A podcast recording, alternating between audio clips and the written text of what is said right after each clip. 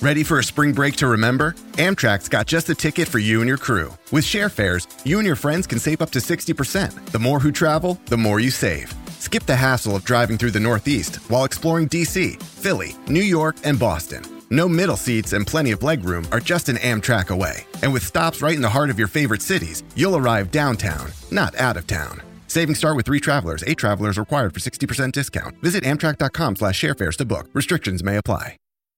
The Team Never Quit podcast is sponsored by Navy Federal Credit Union. Navy Federal has multiple savings and investing options to help you get closer to your financial goals. Learn more at NavyFederal.org.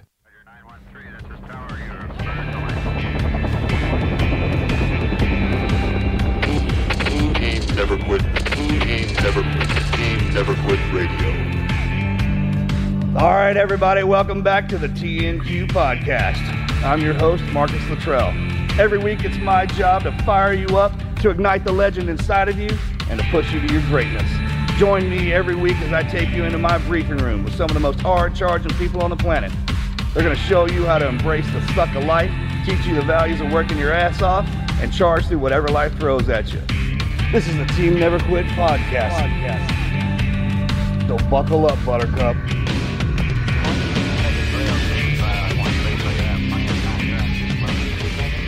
What's up, everybody? Welcome back to another episode of the Team Never Quit podcast. Marcus, John, what's up, guys? You know, ready for another one? Yes, sir. All right. I'm excited, man. Let's do it. Hey, uh, we've got somebody cool in, I guess, in virtual land of Zoom, hanging out with us today. Chris Bustler, man. What's up? What's going on? Welcome to the show. This is called half in, half out of the studio. That's right.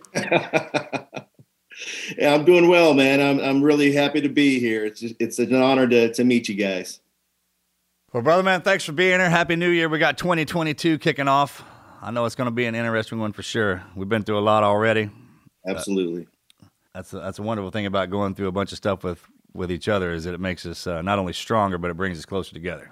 I know a lot of people don't see that, but those of us in the military, it's kind of the that's how we're that's the life we lead and what we have to go through and what we what we kind of pull away from that. So, thanks again for being here, bro. Well, before I do a formal intro of Chris, I gotta say we've got a Patreon question that I figured we could we could talk about. What is the craziest dare you have ever agreed to? Hmm, that's a good one. Join the military?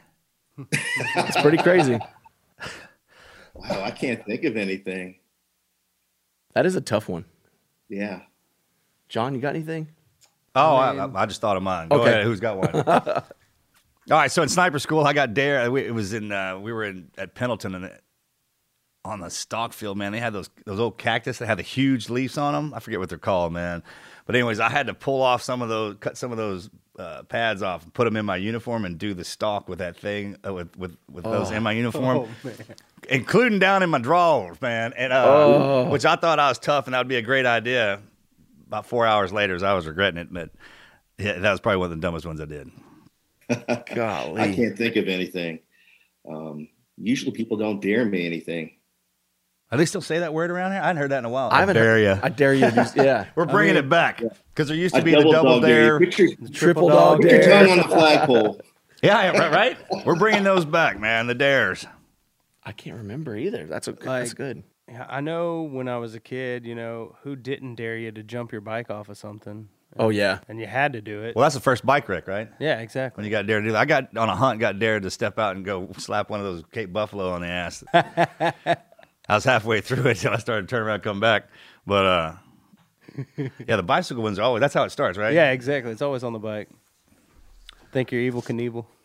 All right. Well, Chris grew up as an Air Force brat in the 1970s and 1980s. He joined the Marine Corps Reserves right out of high school and was assigned to the MP Co C in Dayton, Ohio, as an 0311 rifleman.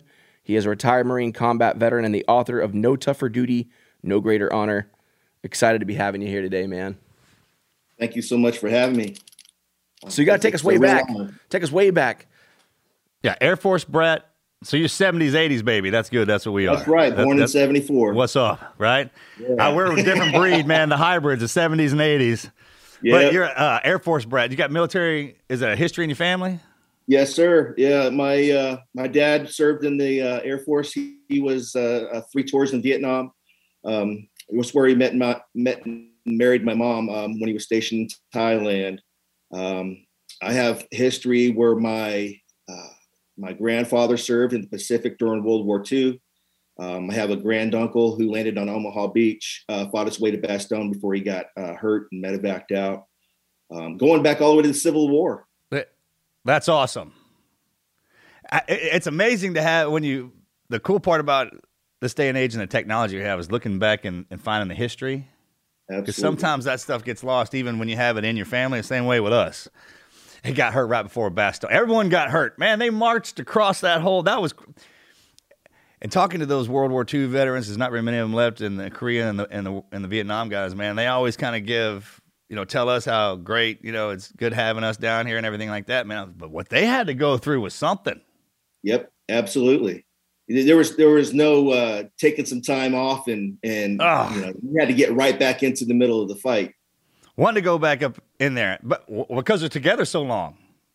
Yep. I mean, just to jump in on that place is the craziest thing. None of the shells that hit the beach landed where they were supposed to. They dropped them and scattered them all over the world. Yep. Had to march Yeah, their way the back. Bombs, the bombers came in. They didn't even hit the uh, the targets. They Not even one of them them. I know.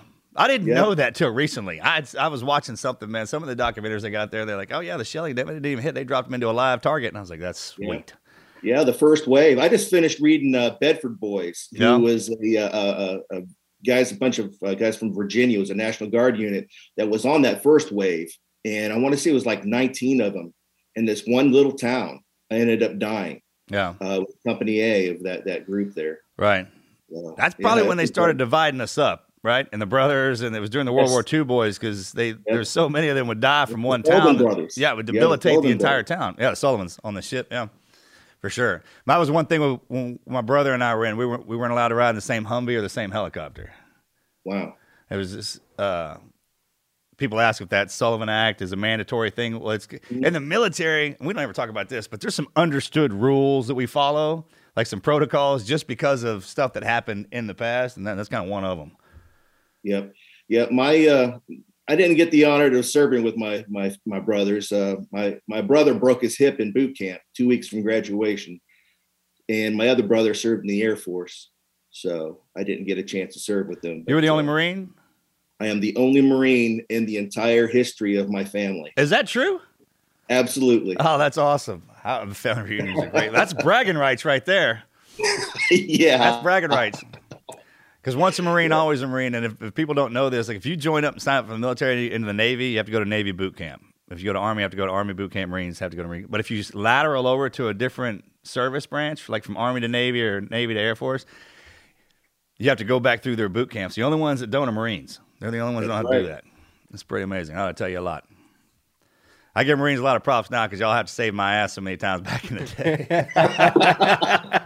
when we were in in our skin, you know the deal. We were like, hey, you know, we didn't need y'all's help. We're tougher and all that bullshit. But now, like, oh yeah, freaking Marines, man, you need them. Yeah, Yeah. we were uh, when I was in Iraq, man. When we heard we had uh, SEALs operating in our area, we're like, "Well, holy cow, man! This is pretty awesome. We must be high on the totem pole if they, you know, if we get Navy SEAls out in our area." I remember when we really started working together a lot, like for, for the sniper missions and the DAs and stuff like that.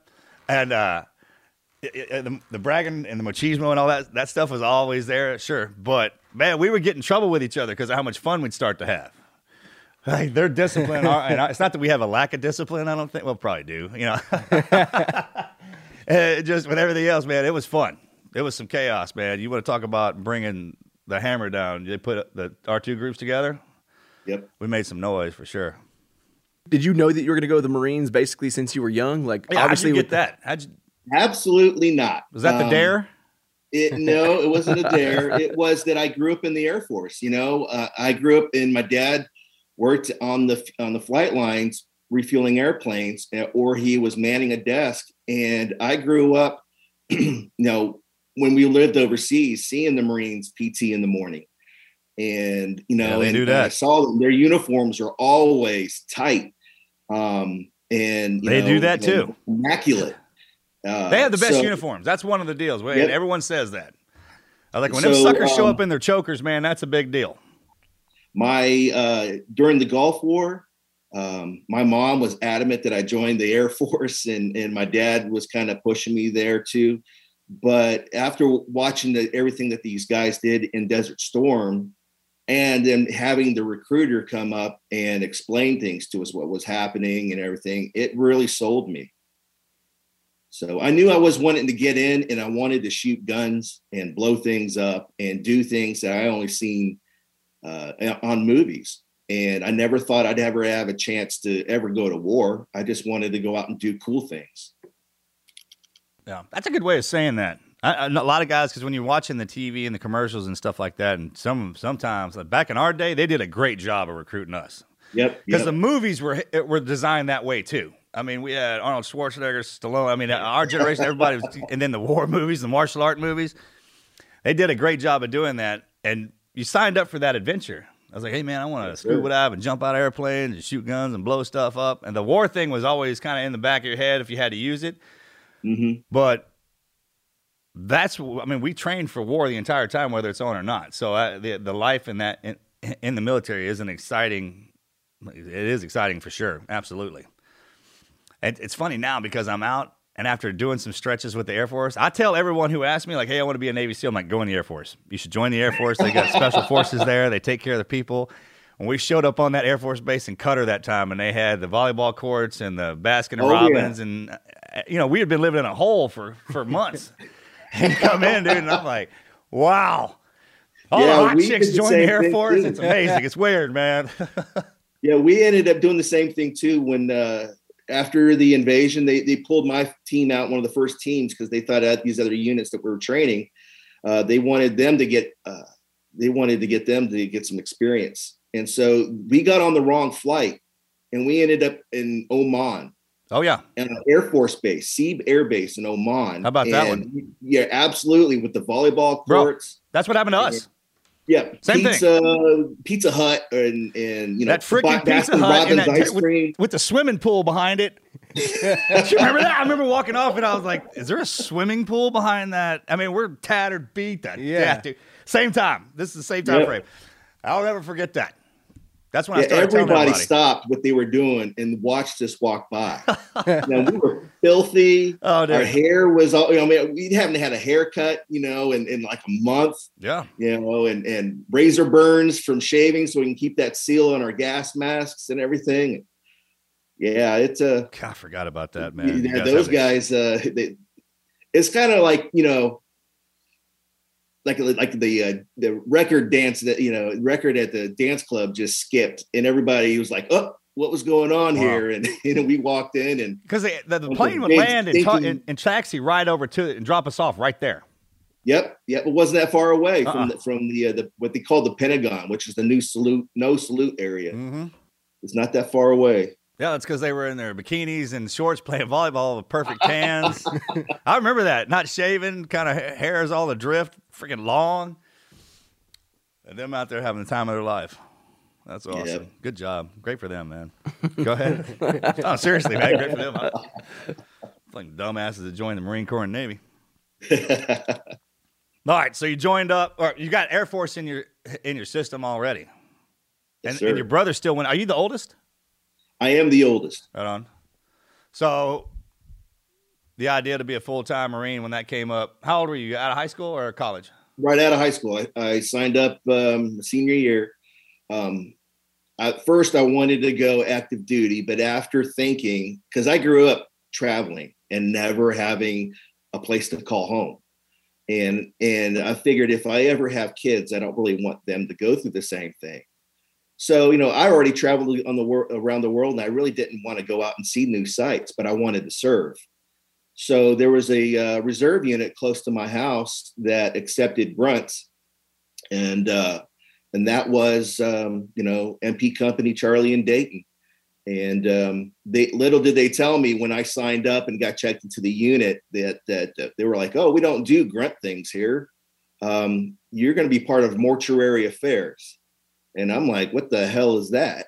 and so uh, they were code like, for well, like death dealer or something like that? Yeah, that straight up yeah. I So it like, is? do I do like details? Yeah. You know, what's that? And he goes, No, you're the guys that go out on the front lines and find the guys who get killed, the guys with their helicopters get uh, shot down. You go get them and you recover their remains and you bring them back.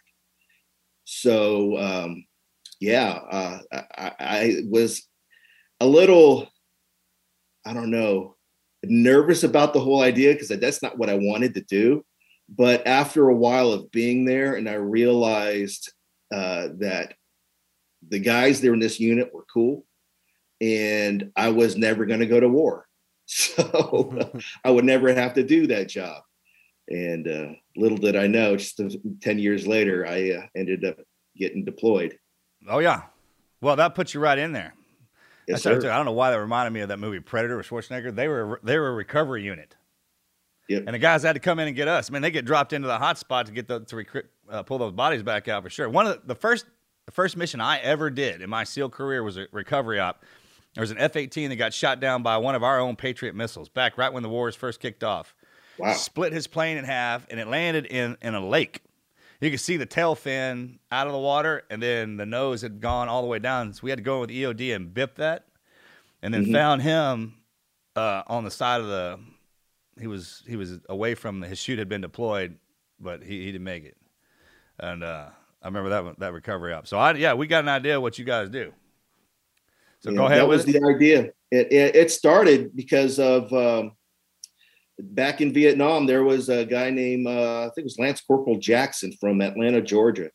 He uh, he was with uh, Third Battalion, Fourth Marine, same guys that I was with, but he was with India Company, and uh, um, there was an attack, uh, and I guess they had their all their things from their artillery, all, all the all the bags for for the shells, the uh, gunpowder bags Yeah. they ended up flashing and blowing up and uh, yeah those guys ended up um, getting hurt and somewhere along the way he got he was missing. So that's how we got the the thing started. They they tasked out lieutenant colonel uh, cassidy said hey build up a unit that you know they can go out there and recover. They know what they're looking for either on the site or if there's a helicopter crash or anything. And so that's how we got started. You know and and when somalia kicked off then they really saw the value of what we were When did that unit spin up? When did, was it was it during the storms and, or the shields? um yeah during the storm they ended up spitting up a bunch of guys and they policed up the uh the highway of death Yeah. and um stuff like that but they weren't really on the front lines not like how we were Right. during our invasion in 03 but those guys were more in the rear um but yeah they ended up doing that uh and then we were training on world war ii manuals Oh yeah. because nobody else had ever written down what it was like to recover guys and what we needed to know. So during all through the 90s, we were just training on um, just like patrolling scenarios. Right. And you go up and you secure the perimeter and you do your your your site sketch, go in and, and recover the remains and you extract.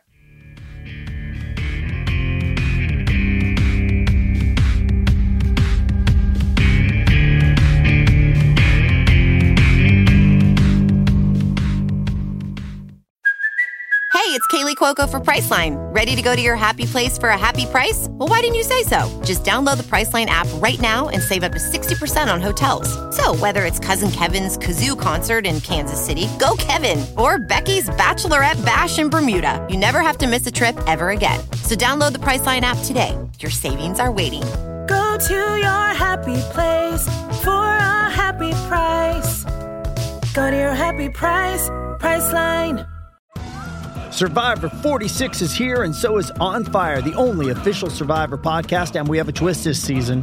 The winner of Survivor 45, Dee Valladares, will be joining us every week. We're going behind the scenes of the biggest moments, the how and the why things happen, and the strategy and analysis you can only get from someone like me, a Survivor winner. Listen to On Fire, the official Survivor podcast, wherever you get your podcast.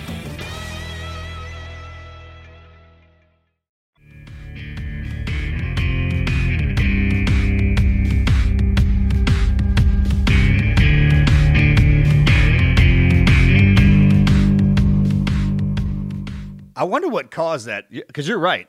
I mean, it's not that we had to reinvent the wheel, but I remember when we came in in the '90s because we were well, the Vietnam guys were real, real heavy eh, because they trained up the storms and the, and the shields, and it was a lot of that patrolling, desert kind of or jungle. It, it, it all mixed up. Yep.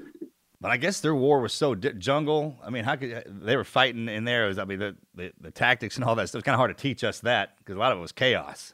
Yes, sir. I mean, it was ambush ops most of the time for them Mhm. that they were having to do. That's why, that's why they're so damn tough. Like if people aren't aware of that, man, most of the time when the Vietnam guys went in for something, they knew they were coming Yep. and they hit They, them. they were they got. expecting contact. If you didn't get con- in contact in Vietnam, you know something was wrong. Something Right. was going about to happen. Yeah. So with us, I already dropped in. I had a flak jacket on. Came off that plane with, I mean, old school green one into the Yep, desert. that's how we had. Right? I had all that high speed tech with that flak jacket. and they dropped our ass in there, man. And we had to, that's why our, our leadership was good, our chiefs, stuff like that, man. We, for the first couple weeks, trying to get that battle rhythm. You know, most guys, that's when the units get hit. First month or so, month and a half, two months, then the last two months because they're getting a battle rhythm in the beginning and then they're getting complacent in the end because they want to go home. Yep. You know, funny thing about that uh, green flak jacket during the invasion, um, I took a picture of when we crossed into the breach that night. Um, you can see where I have my green flak jacket over my MOPP suit. Yeah. And I had my E tool right here in the center of my chest. I was thinking if I did get shot in the chest, it might slow down that bullet enough where that flak jacket could stop that round. right? That big has, that that uh bib around the top of it, that big green. Yeah. oh man, those are great. And absolutely had that damn MOPP suit. We had because when the lightning drills would go down, man, we'd have to MOPP suit up, freaking sleep in that damn thing. You talk about Yeah, that thing sucked. oh, oh man, that's awesome. Good memory. Way to pull that one back. All right, keep going, man. so mortuary affair. That's an entire unit in the Corps in itself. Yeah, we were the only ones in the entire Marine Corps. Uh, just the unit in in, in uh, Dayton, Ohio. Uh, there was, I think, at the most we had maybe thirty-seven guys. Um, So is it divided up? There was a Marine that died. Chance was his name. They Yeah. a, you know, yeah, that is after what the job we do. That's what I'm. We- That's, that's exactly what I was about to ask you. So it's split. It's kind of like with us. Like you guys got to go in and get it, bring it back, and then you drop it, and then it, it shifts over to them. Right? There's another unit that does Right. the. Um, during the invasion, uh, we were uh, purely on the front lines. We were there with the grunts, Right. or there, during the confusion of the gigantic sandstorm, we actually that got thing pushed, so uh, bad. in front of the grunts.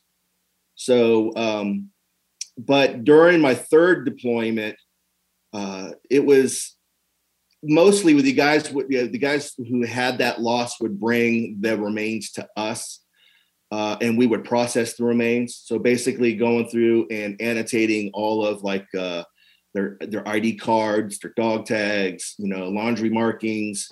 Uh, you're making like witness statements and you're collecting all this evidence so dover would make that final determination that Yeah. this person is this person but there were uh, there's multiple times where if the unit was in, still engaged in combat or the scene was too catastrophic they would send my team out Right. so we would go out there on the scene. A lot of times, this is Ramadi that we were going into, and and you know cleaning up uh, Bradley's. Right. Uh, Ramadi was Bradley. bad. I was I was there 0607. That, Okay, that yeah, was there, sandstorm uh, you brought up oh- at 03. 03, 04, 05, and it left in uh, February of 06. So I, I, I ripped. I, I, so, okay, so I ripped in when you were ripping out in 06. I came Yep. in right in the cold. I remember that. And then uh, 02, 03, Iraq. That Uh, um, sandstorm. hey, uh, man. 03 you, you don't think sa- sand can get everywhere? It, it can get inside closed canteen bottles. Yeah. I mean, that it's, it's like baby powder. Literally, you can slide down the dune and wipe your butt with it. I, It's I still have sand, uh, uh, um, sea bags, still still Oh. have sand in them. I pulled out a flag the other day to to to, to put a new one up on the flagpole, and when I un, oh, unfolded it, all that sand was in there. That that it's a that fine powdery dust. Kind Fine, of, oh. Yep, talcum powder kind of stuff. When stuff. it gets wet and you try to step it like moon dust, right? Remember, it clumps up like exactly. like yep, flour. it turns to concrete. bro. It's that sandstorm. I'll never forget that sucker. That was all stopped. It like shut. It stopped all of us. Right, dig in place. A dig in place, huh? Huh. Yep. Good times. All right, so when y'all go out and you collect the the, is that a standing unit or is it only wartime unit? It was only wartime unit. That's why they decided to give it to the reserves. That's pretty cool. Man. and and uh, because th- there's not a, a a need for it during peacetime, Yeah. and and uh, so at the time we were the only ones in the Marine Corps that did what we did. Uh, but you know, we're still training on World War II manuals and kind of making things up on the fly. Yeah. Uh, we really didn't know how to employ them during combat. So uh, when we figured out that we were going to move into Iraq, they spun us up to go train some guys down in Marietta, Georgia, and guys in Anacostia Navy Yards in DC. Uh, so two companies before we punched out, and we were one of the first units that got to Camp Coyote, and we're building that place up. So we built a ton of scud bunkers and put up tents and. So how long your how tanks. long's the pump if if there's not that many of y'all? So um, at the time, our pumps were supposed to be like seven months, I guess, seven to eight months. But uh, there was three companies, and they moved those other two guys in after us. So then they were looking at uh, that we were going to do the initial invasion, and at the time they were talking about weapons of mass destruction. Oh, I remember that, yeah. on us and that kind of stuff. And I didn't find out about this until I started writing my book. That the idea was that for us on the first wave, we're not going to make it, and the guys that trained us, that we trained them in uh, DC and, and, and down in Georgia, that they were going to supposed to come up and clean us up. Right. So Good feeling, right? Yeah, we were we were expecting a ton of casualties because we divided up into three teams, and each of the teams had fifteen hundred remains. Well, we call them remains pouches, but body bags. Yep. And how many on that team? On my team, Yeah. yeah. Um, at the time, we had thirty-three plus a couple of extra guys that jumped in there, so maybe about thirty-seven. And y'all break that down into fire teams from there? So we broke them into squads, Yep. and um, so my team had eleven. Yeah. That's what we run into, 11s. Yeah. Bigger platoons be 18 men, but then you, you know, the reconnaissance recovery units and stuff like that. Be, and then it goes, it can go down from 11 too, if we need be. But Oh yeah. all right. So when the, when that unit spun up, you guys were the first ones to go. What year was that? Oh three. Well, man, that's when everything was kicking off. Yes, sir. Where'd you We guys go into? Where, where'd y'all land and push out of? I'm sorry. Where were y'all out of? We were out of uh, when we first got in there. We were at Camp Iwo Jima over in uh, Camp Coyote. They moved us when they were grouping us together. We left out of Camp Bougainville. All right. How long were you in? I was in for 17 and a half years. Oh wow. Yeah, that's good. Yeah, I got medically retired. Wow. Nice work, man. Thanks for your service. No, thank you for yours. All right, so, well, you're welcome. I enjoyed every second of it, man. All right, so when you when you come back and, and you get out, what then? Um, what are you talking about it in country? Yeah. Or are you talking Yeah, no, in, co- uh, in country. We'll get to back home in a minute, but I mean, like, so when All you guys rotate out, then what? So they really didn't know what to do with this. So we did the initial invasion and we got replaced. Um, before we got to the goal line, before, no, the goal line was Baghdad. Um, they wanted the other guys that we trained to get more experience. They thought the war was going to end within like a couple weeks. So they moved us down to Kuwait and we just sat there until they figured out that, all right, we need to send these guys home. So I think we left in like July of 03, one of the very first units to get back. Where uh, had y'all at KMB or uh, Ali Al Salim? Where were y'all at? Uh, we we moved in um, back down to Coyote, to Iwo Jima, and from there, they we, I think we moved out of Ali Al Salim, Yeah. and then we flew out. We were at the naval base there, the Kuwaiti naval Okay. base, before it was built up. Like we were still tent city in it and all that. Um, I heard that place changed now, though. I can only imagine what it looks like. I'm sure, I'm sure. All right, so go ahead. You guys rotate back in from the field and then in, back into Kuwait and set up. And then you, when you come back, where are you stationed at in the, in the, in the States? Uh, we just come back and we we deactivate, go back to our reserve unit, and it's it's basically you go back into drill status. Yeah. But when I came back from my first deployment, you know, you we had you went through your leave and then you signed out and then you went back reserve status. But then uh, I went back. I was a, a mailman. I went to delivering mail, and then um, a little bit of time passed, and they were like, "Hey, um, the uh, MPs from this from the company Charlie." Um, that side is going to leave, and we don't need mortuary affairs anymore. But we don't have enough MPs to do the job um, do you want to go? And I was like, absolutely. I'd much rather go out there and and feel like I'm making a difference uh, than deliver mail. Delivering mail, you just get up in the morning and no matter how hard you work, as soon as you go back in the next day, you got a mountain of mail to deliver. And over in in combat, I felt like I was really making a difference between, um, you know, helping provide security for the for the Iraqi people, um, you know, training up the Marines, and and and feel like that I was doing something that meant something.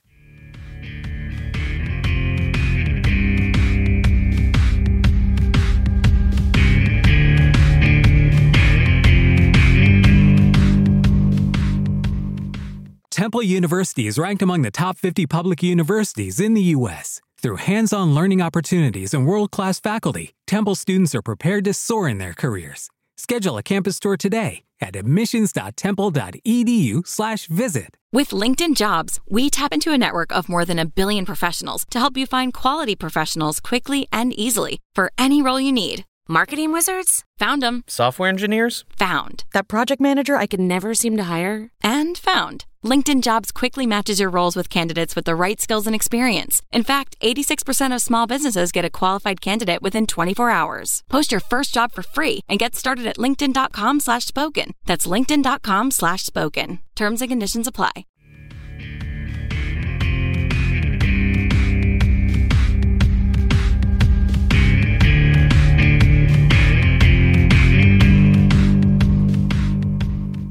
Yeah, man. Being a mailman, getting up every damn day, knowing there's a pile of mail, that's doing something.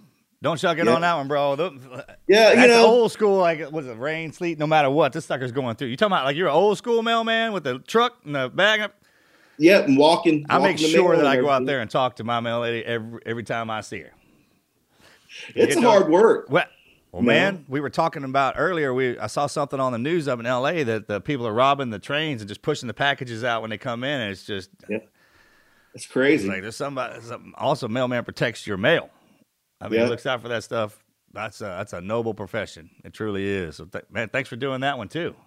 Yeah, You're a it's, um, mailman. That's great. yeah. How do you even get into that? First of all, and tell us some cool mailman stuff. I mean, what about the dogs? yeah, Coolest mailman Oh, story. cool, man, the cool mailman stuff. You, you get to meet a lot of really great folks. You know, How could you Um, not? You go to everyone's house. I mean, they delivering their mail. Absolutely, you make really great friends with with people that you would have never met.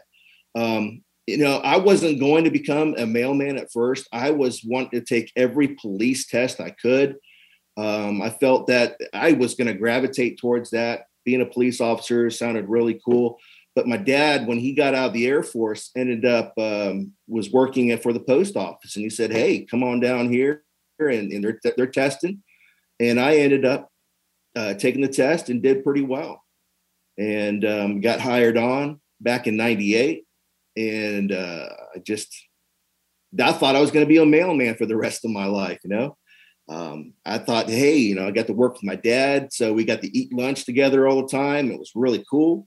Um, you get to meet a lot of great folks. You know, I've met guys who served on Iwo Jima, guys that served, you know, the Bastogne. I had one guy that I delivered mail to who was at Monte Cassino in Oh, wow.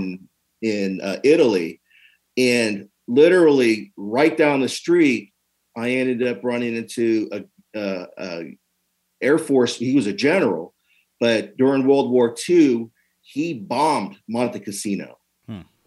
And it's like, do you know that guy down there with the Purple Heart plates? And he's like, yeah, I see him all the time. Well, he was there. So I guess they ended up, you know, becoming friends and stuff. But uh, yeah, man, you get to meet all sorts of great people. All right, so I, I I just want I, I got a question to ask you. When I see when I see them drive up trucks loaded down with the mail packages, the letters, individual letters with the addresses, some you can Yep. read, some you can't. Your first day on the job, you could just do your route and throw the mail in there like it was nothing. I mean, I, I that seems like that would be hard to me. Like I I watched them do the routes and. Uh, one of the guys showed up and he was showing me everywhere he had to go and every drop he had to make, and I, I was man, that's impressive. It, Yeah. I mean, it's a battle rhythm in that too, right? you know and, and the funny thing is is that uh, you have to know multiple routes Right. so you don't learn just one route you learn for me i, I, I went over and whoever had a day off and I, I had to learn their route And then if they came in on their day off, I had to go somewhere else. So I knew most of the routes um, and the people who live there and what mail they get and what mail they don't was about get. to say, man, you got to be the best wheelman in the country because you know the area at- really well, and everybody's Yeah, like, "Oh man, that's so and so. He know- runs a hot car shop." You know, he, where Yeah. where their you know where their uh, mailboxes were. Some people had them in the front. Some people had them in the back. Somebody had to go inside. Some people you had to go and, and hand the mail to them because they were too old to, to to make it to the mailbox. Which houses had the dogs that attack you? Uh, with you know, where do you have to watch the step for the needles? You know, the drug users they have needles on the in the grass. So when You you're know, going through training, what's the protocol? Do you sit down like they used to do us in, in the military, and you got to watch a video on dog attacks? Uh, you know what? I don't remember any anything like that. any It's formal training whatsoever, they just gave said- dog spray, and they like watch out for the dogs. You know, um, you'll have guys if you're covering their routes, they'll have what's called a dog card. So they'll mix in these cards that'll warn you uh, in with the mail. So as soon as you're going through, you get to that address, and you know that they have cards. You know for that you're gonna have dogs that'll that'll they're aggressive. But a lot of go, guys don't do that. So what? What is it? You, you as the deli- as a delivery guy, you show up and then it's already stacked, stacked and racked for you and loaded, and you just have Uh, to do yeah, the route. well, yeah. There's there's guys who deliver their routes. A lot of times they would show up in the morning and they put up that mail, and you would get that mail and deliver that for them. Um, or you would come in come in in the morning and you would put up that mail as if you were that person, and then you go out on the street and carry. okay. So it varied. You had to mix it Right, up. it varied. I enjoyed it. Um, you know, like I said, the best part about delivering mail is working with really great folks and and being a part of uh, just a lot of people depend on it, especially older folks. You know, they they they like that's their interaction for with people every day is Right. to come in. And, so whenever you see like somebody's mails piling up, and you know maybe that person had fallen down, and that happened to me once. You know, I noticed, uh, you know, this lady's who was very punctual with her mail wasn't, and she was elderly. So uh, I knocked on her door. She's like, "Help me!" And I went in and I, you know, got her up out of the chair and everything, and or got her up off the floor into her chair. That's a great point. You don't really think about it like that, but when it comes to the people who come to our house and deliver our mail and do everything, they're also, I mean, it is a welfare check.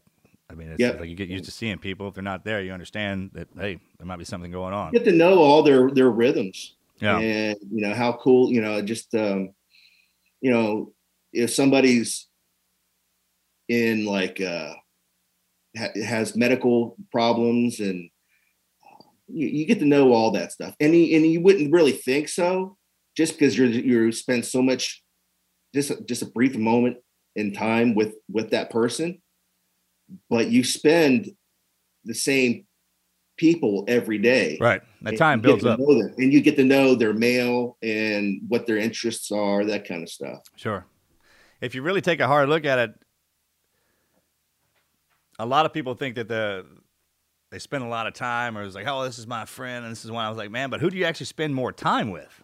I mean, my crew and I were talking about this. I was like, I have, I grew up, but I still have the cra- same crew I, I ran around with as a kid, and then I have my new one, and I was like, man, I spend more time with y'all than I do most people ever. Yep. And it- even if it's at work or if it's uh, whatever it is you're doing, man, you're still spending time with them. It's just what y'all are doing together. So enjoy that time together. Get to know each other, and then and and you'll also get to know each other by default. Just by being around each other, you pick up the mannerisms and how everything works. So That's was a good thing about how I, you know, because I worked with my dad, and I got to know him in a totally different light than I knew him as, as you know, a father and son. We we became pretty much best friends, and so I got to know him more of a man to man than than you know the father than son. So our connection uh, grew much stronger I was about to say, what's that like? I, I never had that. I didn't have that. that yeah it, it was um he just grew much stronger because he was there especially when i came back home after my tours and he could see because we used to ride together to Yeah. work and he could see how much i changed and how things were bought and how i was much, so much quieter when i came home um, but it's easier to confide in somebody that you trust as a friend than it is that somebody you know like like it's your dad you know kind of a thing. So, All right. Like, Yeah. hell yeah, I wanted to tell you, but you know, I just couldn't because you're my father. That's tough. yeah. Right? It's like, so you know, with him and his experiences in during the Vietnam War, was able to to to uh, kind of point me in the right direction. Even though he said, "No, you've seen a hell of a lot more than I ever did." But you know, if you ever need somebody to talk to, I'm always here. oh, And you know, they're good for that. thing. Yeah, my father was good for that. If I ever needed direction, I mean, and I, I, try to teach this to my sons too. I'm like, hey, you know, I'm your father. I'm not your friend. This whole nine yards. But all you know, if you need something like some directions, or I needed something like man, it would, the whole thing would shift. Be like, oh, here's what I got for you. Here's where you need to do this, this, this, this, that, and the other. Man, that's yeah, for sure. And then they immediately switched back over to that. Every time he looked at me, I thought he wanted to kill me. Even when I wasn't doing anything wrong, he's like, I know you're trying to do something wrong. I'm like, no, sir, I promise. Freaking love you, Dad. you got injured in 2000. I love you, Dad. please, please, please. So you got injured in 2004, but immediately volunteered to go right back in. Why don't you talk about Yep. that a little bit? Um, how I got injured? Yeah. Or okay, Both. Um, okay, yeah, I was. Uh, I, I ended up volunteering uh, to go over on my second tour, and and they stuck me with a, a, a mobile training team. We were supposed to train Iraqi policemen in a town called Haditha. Oh, what a what a great op that was, right? We just Yeah, same thing, shit. same town, man. By the freaking dam, right? That's Haditha right. Dam. The yeah, dam and op. we're at the, at the hydroelectric power dam. So um, I was with they they they married me up with uh, Weapons Company, Third Battalion, Fourth Marines, and we were just there to take over from the uh, the Army, uh, the Third ACR, and we ended up uh, uh, moving in the area and how they uh, patrolled was usually in vehicles.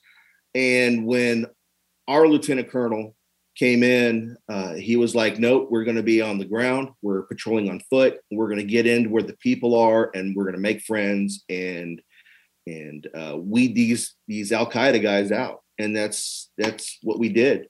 Uh, we go in in 18 man patrols and move into the city. And uh, one of the the first patrols, I think we were there two weeks before I got blown up. Um, What year was that? 04. Haditha, man. Go, ahead. March March 13th of 2004. 10:30 in the morning. What foot patrol? Foot patrol. What you stepped on something, or somebody else stepped on it? Um I didn't know what had happened Or at the time. but- But it was a, uh, uh 122 millimeter mortar that was set up at a base of a, a telephone pole. I was 15 feet away from it, and uh, it picked me up and threw me off the road. Destroyed the radio that I was carrying. Um, uh, the thing was, the guys at the end of the patrol said that it was buried too deep because it blew up th- more than out. Right. And if it, if they buried it closer to the surface, I wouldn't be here now because that's that thing's got a kill radius of 120 feet. Yeah. So Did you lose anything? I got a chunk of my leg taken off, uh, my calf. Looks like an ice cream scoop out of my leg. Yeah. I still got uh, a Like piece shark of, bite? Um, what's that? So you got a shark bite. Yeah, we got a shark bite, Yep. and uh, it does look like a shark bite. Funny. That's what we call them, shark But- bites. But um, I also got a piece of uh, shrapnel right next to my femoral artery, my left thigh. And Nice. uh, didn't didn't nick yeah. it, did it? no, no, they, they decided to leave it in place. Is it still there? it's still there. Yeah, encapsulated. Those are cool X-rays, Yep. right? Yep. but um, as far as uh, that, you know, we got lucky. It, you know, like, like I tell these guys, if it was written in the stars where it had to happen, the best outcome happened. You know, we got wounded, we didn't get killed Yeah. from it. So, you know, I had another guy that got a the shark bite on his tricep. Um, one of our uh, another guy had a piece of shrapnel went through his nose and lodged in his skull. And uh, our corpsman ended up looked like he took shotgun blasts of uh, the back of each leg and um, the back of his butt and back of his arms.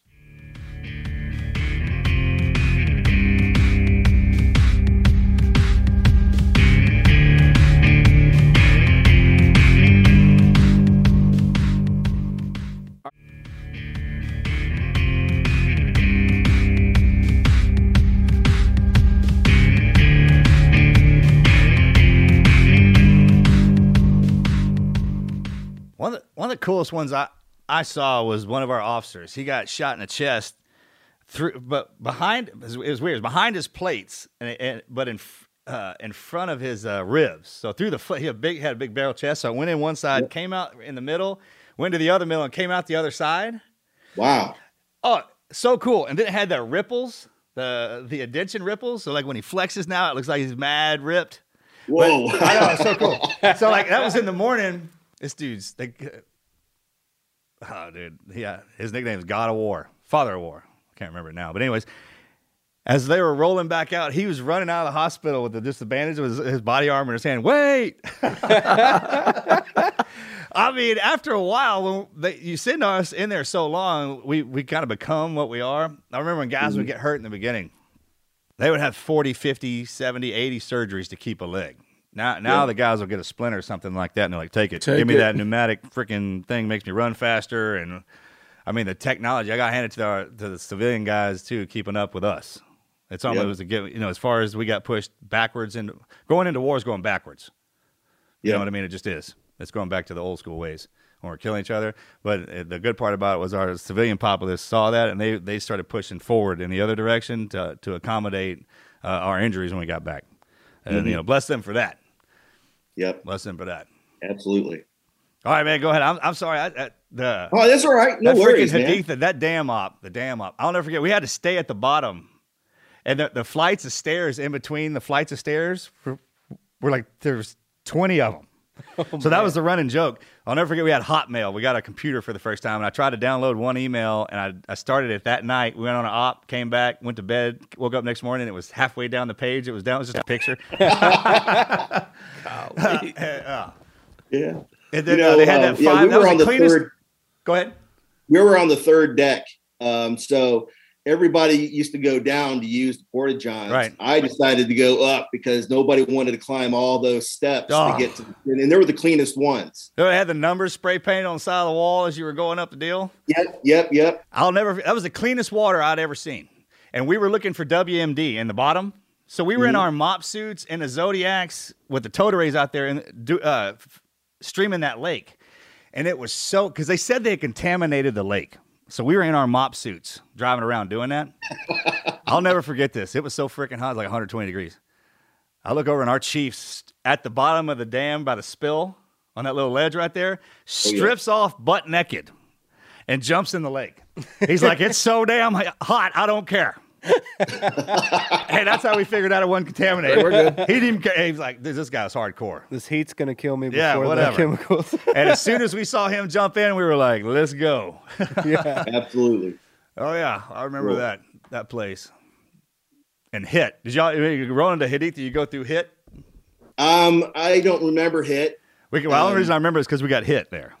Yeah, I don't remember Hit, but you know that's one of those towns that are in that local area there. Yeah, So right around there for sure. just, um, and if we did go through there, nothing really. It's small. Yeah, me. it was. Well, the only reason I remember it is because it, because of that name. And it was the first time I'd ever see gunfire and missiles going like for, for real. You see Mhm. them streaming through the air. That was one thing out there is whether you were in it or, or you weren't, you could still see it all. It was all around you. Where were you? Uh, when were you over at the Haditha? Man, midsummer 03. Yeah. Okay, you were Right- there before me. Were those um, those big high electrical towers? Were they still uh, on the ground, or were they on the ground yet? Or Uh, I don't remember those. okay, because uh, when we rolled up, we were driving because we drove up from Kuwait. Then Yeah, we did. We drove up too. all the way. Yeah. Yeah, we had to we had to uh, drive all that the gauntlet. Yeah. And uh, I remember seeing the uh, the big high tension power lines that they had the explosives put at the bottom of them, and they had crunched over. Oh yeah, yeah. No, I, I, yeah, I didn't see that. I remember going out there. Um, our chief was like, "Hey, we're probably gonna get shot at. Just remember that." I was like, "How do you know when we're supposed to engage back?" He's like, "If your body armor's missing, shoot back." I mean, we were in this huge deuce and a half, and my old boy, one of the snipers, he was sitting on shotgun on that that hump right there, that shotgun seat. Yep. I was having the best time. I did. Well, we, what are we? Twenty three years old back in them days, man. Just in a foreign. I mean, driving back in time, seeing all that. It's terrifying. At the same time, though, for sure. Yeah. That's what's so cool about having the old timers around. Is like, man, they just look so comfortable. He's like, this stuff's gonna stick to you like a snotty booger. And he was like, well, he started going on. me. He's like, I don't give a shit what happens out here. Damn it, we're gonna get it done. and then you know, you're like, yeah, hell yeah, we're gonna get it done. Yeah. that was a good times, man. Man. All right, go ahead. So, I, Marine, the mailman. Were you a mailman before Marine? Um, no, I joined the Marines right out of high school, All right. and um, yeah, I, So I Marine, ended up, mailman, uh, I'm sorry? mortuary guy. You got the M's down, bro. Yeah, the mailman, mortuary affairs, Marine Corps, married. Married. Married. Man. Mortuary affairs. That's got to be From a the he- Midwest. Yeah, yeah. Yep, Midwest. That's a heavy job, man. How do you how do you prepare for something like that? How do you handle that coming back? See, that's the tough part. You know, I used to think that that the actual job of doing it at the time, and it was heavy at the time. You know, my third deployment, um, we were super, super, super busy, and we uh, we had to process some of the guys that we uh, our friends, some of our friends that got killed, guys that uh, served in uh, EOD, and so um, it was terribly rough to do at the time. But when you get home, that's when everything unloads in your mind. And and uh, I had a really, really hard time dealing with the aftermath.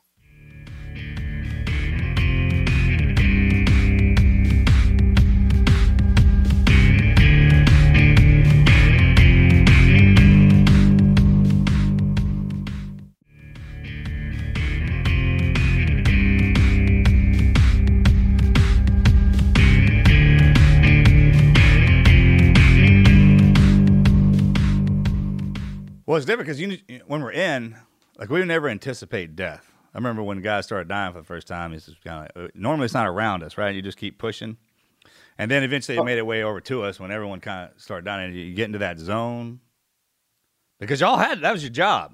Most of us fight to avoid that. Y'all had to fight to go get into it. Did you ever lose Yeah. anybody on your team? No, no. Um, you know, just lost some some friends that we served with. Sure. No, I, I mean, I, I didn't mean friends overall. Just to, so everyone's clear about Right. that. When he talks about we know everybody, it's like because you start boot camp when we're kids, and you just keep going. Like you're running to guys at schools and lateral over, and then you know it'll go years by, and then you're like, hey, who's so and so? And then when you get over, you run into guys. That was that was kind of crazy when we were in when we when they sent us over to the sandbox, and you start running into your buddies. I mean, out in the middle of Yeah. nowhere, out in Yeah. the middle of nowhere, you run into like a buddy. Yeah. And You know, we start recognizing guys that we we were on the same convoys during the push during during the invasion of Iraq. Um, for instance, um, this is after I got blown up, but uh, my gunny, um, they had some guys that came over, and they were like, "You look familiar. Where are you from?" And uh, they were trying to go through their list of where they served at and all this stuff, and they were like, do you, did you lose anybody last year? It's like, yeah, we lost the gunny last year and we gave him the mortuary affairs. He goes, I'm mortuary affairs. So they recognize each other from yeah year before um, that they had lost the gunnery sergeant. I think he got shot in the neck, but uh, they had to sit on his remains a couple days before a helicopter could come down and take him. But he they recognized him from that. Yeah. In case people aren't aware of that, usually to get in to get a body, when you have to sit, that same thing happened to us. The guys were on the mountain side of it. Mhm. Yep. And uh, PJs and everybody that had to go in there. The PJs got me out, and then the PJ, the guys that had to go back in. It's it's something. I mean, it's it's a good feeling to know this that, that they'll come get you. Like our guys, we'll you know, we'll come get you. Absolutely. I know there's some times out there I was like, man, you guys aren't getting out here fast enough. Nah. You know what I mean? But then on the way back, they were like, ah, we let you sit out here for a couple extra days just to make you nervous. I was like, that's not funny. it's funny now, but uh, you know what I mean? It, it just if you guys, for the young guys out there, and you hear these stories, and they're crazy, and they are great. It's an adventure. If, if you're gonna have to live a life down here, you might want to, you know, you can live it any way you want. You can live it like we did. But if you're young and coming up and, and you're looking for a place and a path to do it, the the one that we walk. there's nothing wrong with that. And yeah, it, right. it, it does make you different. Hard times do that. but it's not in a bad way. It's in a good way. You don't get battle weakened, you get battle hardened. And as you go through that flow, it ebbs and flows. And there's just times when uh, the, the ups and downs, but ultimately at the end of it, it creates something that's stronger than, than anything that went in there, for sure. Absolutely. You know, and and I appreciate even the smallest things to this day. You know, um, I I think that it made me a better person to go through all of that because to me, family was always big, but now my family is everything to me. And, you know, I, I've lived so many years away from them. And I now I try to spend as much time to be there as, as a good father, you know, as, as a good role model, you know, um, you know, I appreciate the smallest things like air conditioning. And Oh, it's so good. I was doing that the other day, bro. refrigeration, Hot water, air conditioning, hot water, yoga pants, toilet the wheel. Maybe, toilet paper is a good one. you know, There's some um, blessings down. Yeah, hot water, cold air. even food, eating food with uh, no sand in it. Yeah, out of a not out of a green mermite tub. Yep, yep. You What are we having for dinner? Something things. out of a green mermite tub. Why? you know, being able to go to sleep at night and not have that that sitting in the back of your brain that you may not make it tomorrow. Now that insanity would go until it, go- until it would leave. That's what. Yeah, when I think that we had to shift gears is when it was like, oh, you know, whatever. Yep. Sit here and thinking about it, or I'm not thinking about it, and then when it happens, it just it, it it goes down. No, that but that was my job. You know, um, that's what really made it tough. Is when I got blown up on my second tour, and then going back for my third, my invincibility bubble got popped. Oh, So now I'm in a job that I know exactly what I'm going to look like when, you know, this vehicle blows up. Because you know they would set up a, a, a scene, they would blow up a Bradley, and then they would try to draw more guys in, yeah. and that was us. We usually rolled out with EOD because they gotta they gotta uh, clear a lane for us so we can get to the remains, and they got to check the remains to make sure that you know there's there's no 40 mic mic that's sitting you know sitting inside this inferno overnight ready to blow. So we've got to you know work with those guys, and those guys all had had bounties on their heads. Yeah. What was the separation in time from when you uh, got hurt till you went back? I got blown up in March of 03 and I was spinning back up in I want to say May of of 05. I mean uh 05. Yeah, it was 05. No, I'm not 03. Uh, March of 04, then May of 05 I'm spinning back up to go over. Yeah. That was how my turnaround was like that too. I remember getting we back in there. I kind of had the heebie-jeebies. First gunfight we got in. I remember we got back to the base, and one of my new guys came up to me. He's like, "Man, I was nervous." He's like, "I looked up there, and you just kind of took a knee, and you looked around for a little bit, and you made the call and got us out of there. I just wanted to say thanks for you know for coming back in here." I was like, "Keep thinking that." I was like, I was nervous as hell. I was like, when those bullets started flying, and I took that knee out. First thing in my head I was like, "What in the hell am I doing back in here?" I'm not kidding. And I, it seemed like it lasted forever. And then finally, I was like, "All right, let's get out of here," kind of deal. And we fought our way out of there. But I, I, uh, it knocked the courage out of me. Like I got my courage whipped out of me, and I, I had to go get that back. Like I had all these tools and this fancy race car that could do all kinds of cool stuff, but I didn't have a driver to drive it. I left that dude on the mountain, so I had to go get a uh, build a new one. And it started by getting back into the war all the way up until uh, today, kind of every day. Yeah, it was um everything in my body was telling me that I wasn't going to make it, you know, that this is the mission and um but I wanted to be there with for my troops. I wanted to be there with them. And so, you know, I just had to suck it up and push through it and just hope for the best.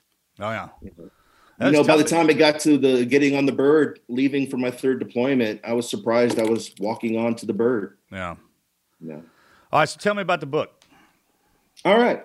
Um, when I when I first came back home, I had a really rough time adjusting, and um, I lost my job. I want to say I lost. I, I ended up leaving the post office. Um, I couldn't handle the stress. I was basically drinking every night so I can sleep, and um, I ended up going to the VA and going through uh, a lot of physical, not physical, but uh, mental therapy and stuff. And years go by, I ended up going to the to the VFW, and I started uh, to talk to one of the uh, Navy corpsmen from Vietnam, and he was like, "I know what you need," and I'm like, "Yeah, what? Another beer?" He was like, "No, you need to sit down and start writing." Because it helped me out um, when I came back home from Vietnam, and I'm pretty sure it will help you out. So at first I thought it was a bunch of BS. So uh, I ended up um, just tucking away in my back pocket. And just one day or one night, I woke up from another nightmare. And instead of grabbing another bottle uh, to go back to sleep, I just pulled out the computer and I just started writing. And I ended up writing like 20 pages that night. Um, it just felt good to get something out and and to go through and put it somewhere and not really go through and and feel like I'm being judged for whatever my decisions were and and everything with these past events that had happened. So I just ended up keeping it up and over the years I ended up teaching myself how to write and I ended up writing from different perspectives and stuff. And I would take those stories and go into the VA with my therapist, and we would go through my sticking points um, and talk about them. He, he'd help me work through those.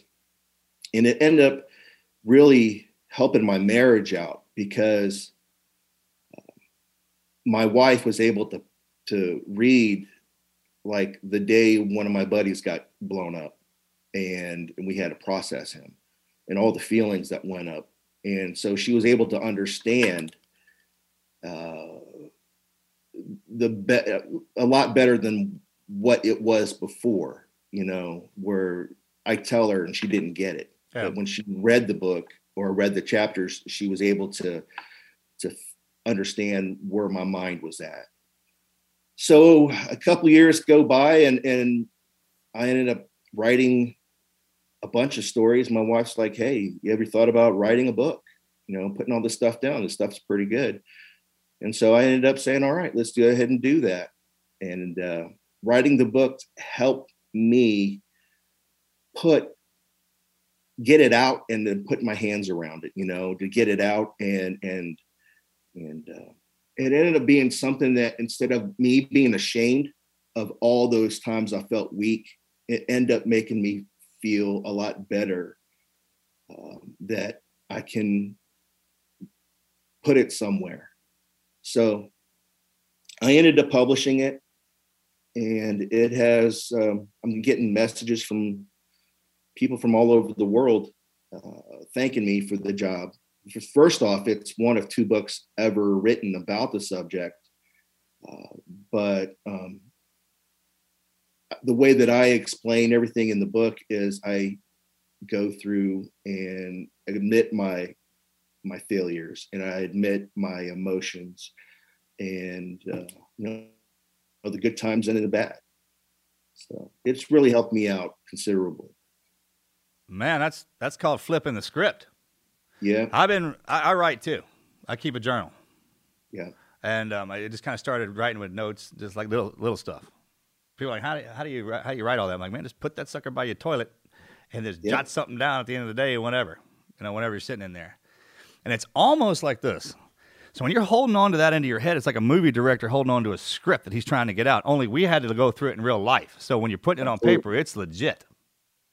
It's not something you're having to come up to because the emotions are what's pushing that. And then when you write it down and you read it back to yourself, you're reading a script that you wrote that you yeah. live through yourself, and it takes pressure off of you. I mean, it really does. Not only that, when you slide that over and people read it, it it's like watching a, a movie. It's like you telling them a story. And not only that, you become a character in it, and your friends change their lives, just like you said. And it, it does. It helps because if you if you keep it in your head and it keeps rolling around, like if you have a constant thought that keeps rolling around, either say it out loud or write it down, and that'll help that right. go away. Right you know, otherwise you'll just keep it bottled up in there. It's a it's a real thing. it, it's it it's goes in circles because you're reliving that moment over and over and over in your head and no matter how strong you are internally if that cycle keeps on going you don't put an end to that cycle it'll wear you down Yeah.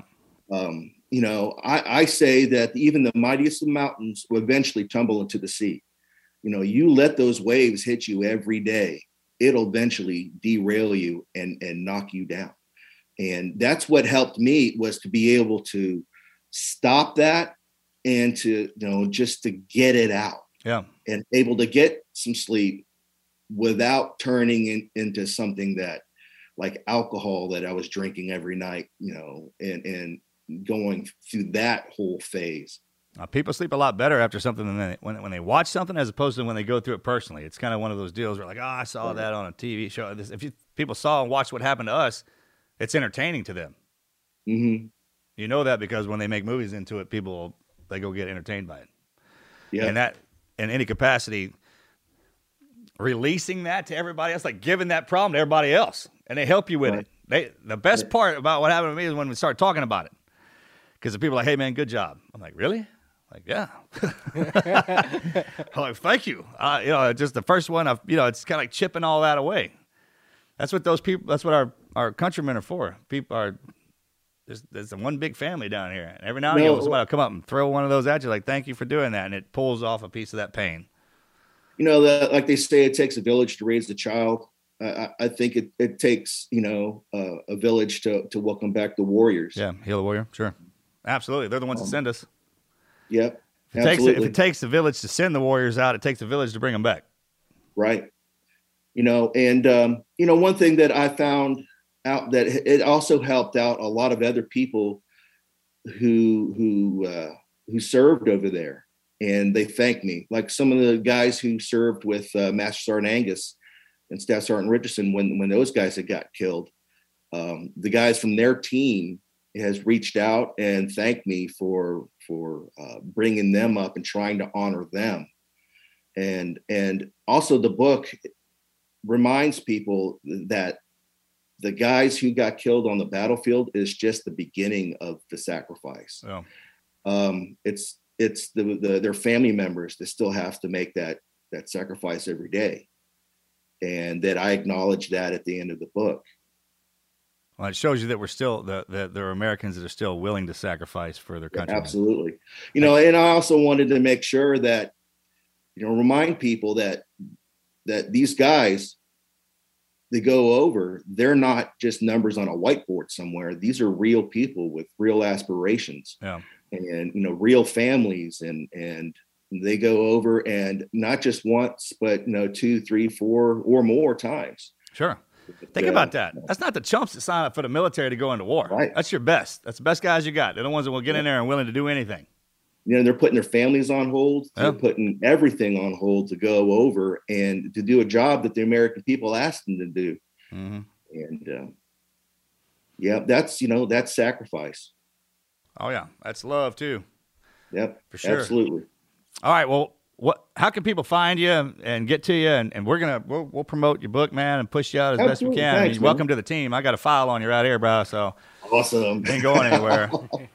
yeah the uh, the book is called no tougher duty no greater honor um, a memoir of a mortuary affairs marine and that is on amazon uh, kindle and on audible and you can find me on facebook at no tougher duty no greater honor or on instagram is at uh, no underscore tougher underscore duty All right. So what about the future? You podcasting? You put your, your word out? You, what are you doing? you delivering flyers? You have a souped Oh, up mail no. truck I- with a high powered engine in it. I, I don't know, man. Um, I went to line lineman school, electrical lineman, Yeah. and uh, I uh, ended up graduating from there. And I ended up just taking tests and seeing where I can get plugged in at. Um, I've got another, well, a few more book ideas because I really enjoy the the, the process of writing. Um, It's know, changed like- so much. Uh, the the whole writing concept and how people read and gather their information. Yeah. Um, it, it, it's it's really something. Plus, all the information's out there. I mean, anytime you post something or print something out uh, from your perspective, I mean, death, right? Let's be Yeah. the death meth- messenger. They, when, when when death went down, you got to show up. That- Exactly. that- I mean, I I can only imagine the call signs and nicknames they got for your for your crew. I'm sure there. I'm sure there's a bunch Oh, wow. of them. Uh, Just off the top of my um, head, what I was thinking when you told me what you did, I was like, oh, freaking we used to roll out. Uh, our call sign was uh, Crypt Keeper. yeah. I knew. it. Yeah. Oh yeah. You go all day with them. Yeah. I bet. Hey, your badges should have been that crypt keeper because they think "Eh, that joker's bad. the old school crypt keeper from back in the day. That's right. comes the keepers. All right. Yeah. Just keep doing what you're doing, man. I mean, uh, married, kids. Yep. I'm married. Um, same woman for the last uh, hundred years. I'm Nice work. No, it's good job, yeah. I've been running Uh, through no, time we've been together too. for 23 now. Um, we have two beautiful girls. One's 21. The other one is uh, about to turn 11 here soon. And um, Oh, so you're about to go through the teenage years. I, I have one who's nine. Well- She's about to be ten, so I, I'll be going through that with you. yeah, our, our older one, she's uh, you know she's 21, and um, that is rough going through um, seeing the changes and stuff. Now this other one is my my little sweetheart, and she you know follows me around, and we'll work out in the garden together, or you know, and and so she's always wanting to know what's on my mind, and to watch her do her changes here soon. It's it's bittersweet, man. Sure. I, I make an arrangement with my uh with Adelaide. Like, all right, look, I'm gonna take care of you and make sure you get to where you're going. When I get old, you got to take care of me. You can go do anything you want, but then it's got to be a doctor so you can take care of dad. Deal? Don't worry about how mean I am and disciplining your your brother. All right, he's man cub. That's different. My daughter, like sweetheart, because I think your mom might let me die.